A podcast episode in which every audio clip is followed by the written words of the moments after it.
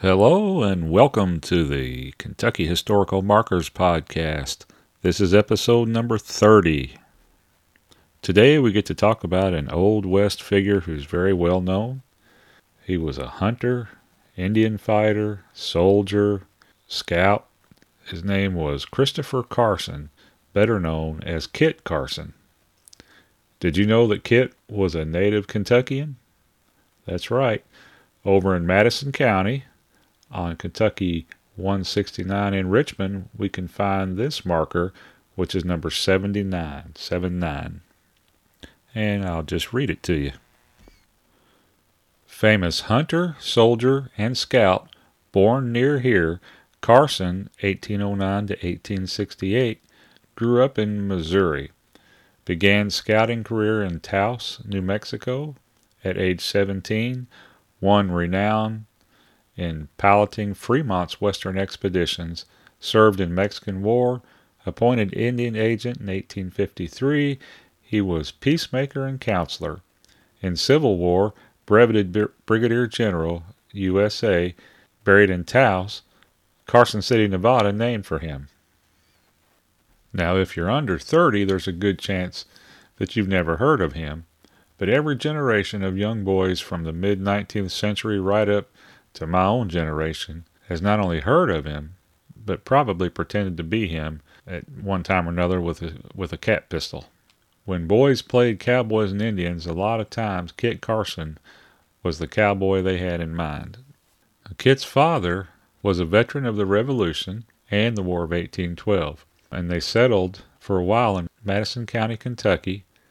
And Kit was born here in Madison County but when he was about a year old, the family moved to Missouri and they settled down in the area next to the Boone family and were well known to one another. At age 16, he left out on his own and went west across the Santa Fe Trail. He eventually met up with the famous John C. Fremont, whose expeditions were known far and wide. Kit served as a scout for Fremont and as a result, he achieved a measure of fame on his own. He scouted for Fremont on expeditions such as the Oregon Trail, which of course was well known. Now, his fame was achieved in part through the dime novels that was so popular in that era. I guess it was kind of like the social media of that time. The dime novels were tales of legendary feats that were marketed to mostly young boys but like most legends, there's a basis in fact, but the details maybe not so much. The authors certainly never let the truth get in the way of a good story. So maybe it's more like social media than I thought when you look at it like that.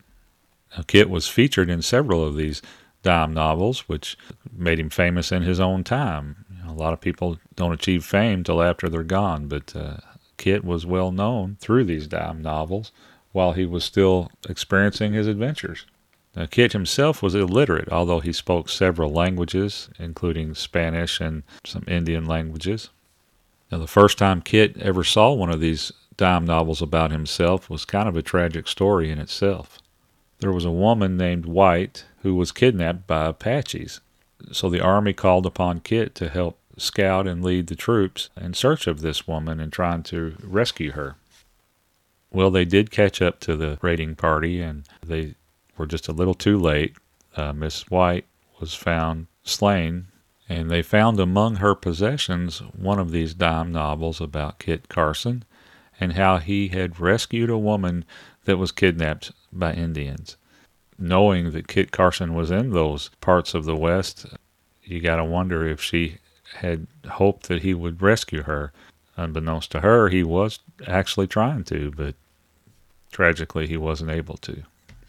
The irony of that was not lost on Kit. He kind of you know, felt bad about that for the rest of his life, knowing that she might have been expecting him and he didn't deliver.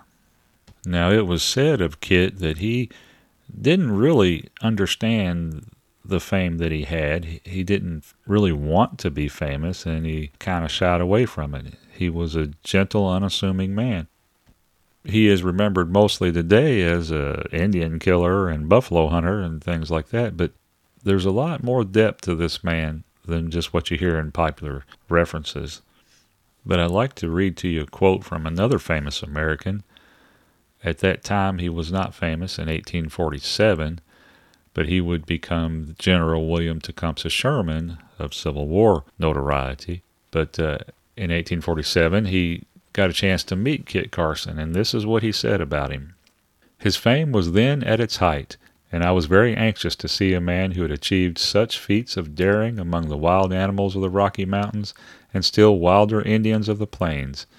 I cannot express my surprise at beholding such a small, stoop shouldered man with reddish hair, freckled face, soft blue eyes, and nothing to indicate extraordinary courage or daring. He spoke but little and answered questions in monosyllables.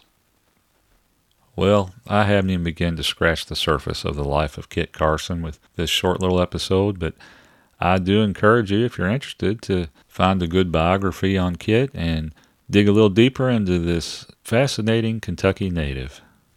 Well, thanks again for listening. I really hope you enjoyed this, and I look forward to seeing you next time. Until then, God bless you, fine folks.